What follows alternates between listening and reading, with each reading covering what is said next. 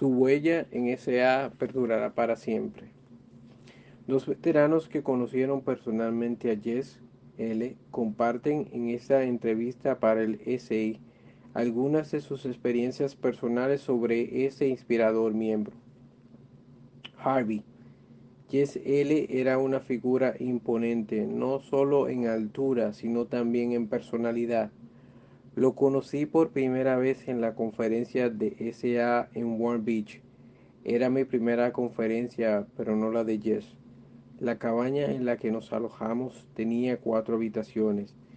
Él y su esposa estaban en una y yo y mi esposa estábamos en la otra.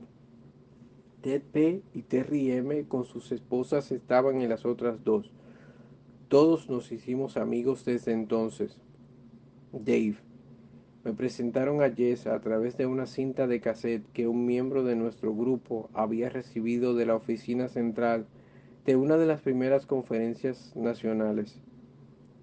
Escuchamos la cinta mientras viajamos a Cleveland para asistir a una maratón en octubre de 1985. Jess era un orador dotado que inspiraba a estos dos exólicos en nuestro viaje a Cleveland y nuestra primera experiencia de reunirnos con un grupo fuera del nuestro. Más tarde lo conocería en una conferencia y finalmente se convertiría en el padrino de mi padrino.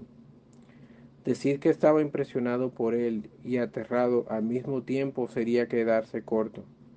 La comprensión de Jess del concepto de la enfermedad y la pasión que traía a sus charlas fueron tanto esclarecedoras como intimidantes para este sexólico.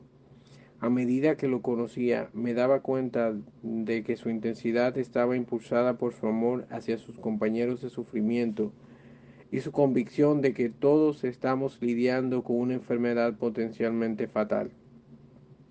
Harvey. Afortunadamente no sabía quién era Jess profesionalmente. De lo contrario, habría estado demasiado intimidado para pedirle que fuera mi padrino. Jess era un autor mundialmente famoso que había escrito una serie de libros, uno de los cuales vendió más de un millón de copias. Lo menciono porque Jess me decía, tal como lo recuerdo, la humildad es cuando digo que soy un autor famoso. Al recordar y reconocer que Dios me dio este talento, obtengo la humildad por un día más. Dado que era famoso, daría conferencias por todo el país en diversas ciudades, de alguna manera traería el tema de SA. Ciudades en Oklahoma y Utah comenzaron a tener reuniones de SA después de que él compartiera en sus seminarios de giras de libros. Fue un verdadero Johnny Appleseed para nuestro programa. Jess también trajo sus dones de escritura a la comunidad. Tuvo una gran influencia en muchos de nuestros folletos fue nuestro primer miembro en anunciar que estaba libre de lujuria. Dave.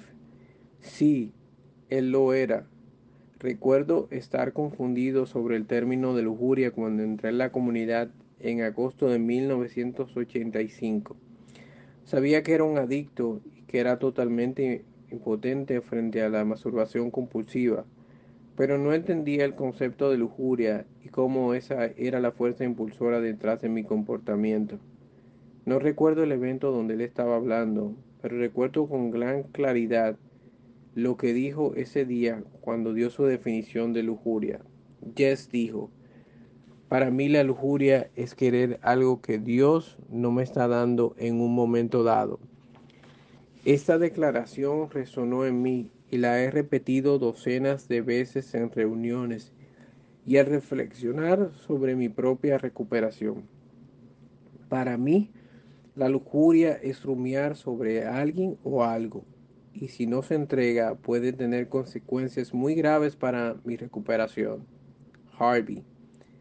¿Recuerdas que Jess también nos contaba muchas historias sobre el Oriente? Una en particular disminuye el concepto del poder de un detonante. Nos contaba sobre un gurú de la India que iba con su estudiante por un camino. De repente vieron a una hermosa mujer con un vestido suelto. No podía cruzar un gran charco de barro. El gurú la levantó, la llevó a través del charco de barro y luego la dejó en el suelo. Dos millas más adelante el estudiante estaba muy agitado. Gurú, no entiendo, exclamó. No se te permite tocar a una mujer, pero no solo la tocaste, sino que también la cargaste. El gurú respondió, Sí, estudiante, la levanté y luego la dejé en el suelo, pero a, tres kilómetros de distancia tú todavía la estás cargando. Sin duda, fue un gran narrador, lleno de estas valiosas historias. Fue un gran regalo para mí como padrino durante casi nueve años. Fue un regalo aún mayor para nuestra confraternidad.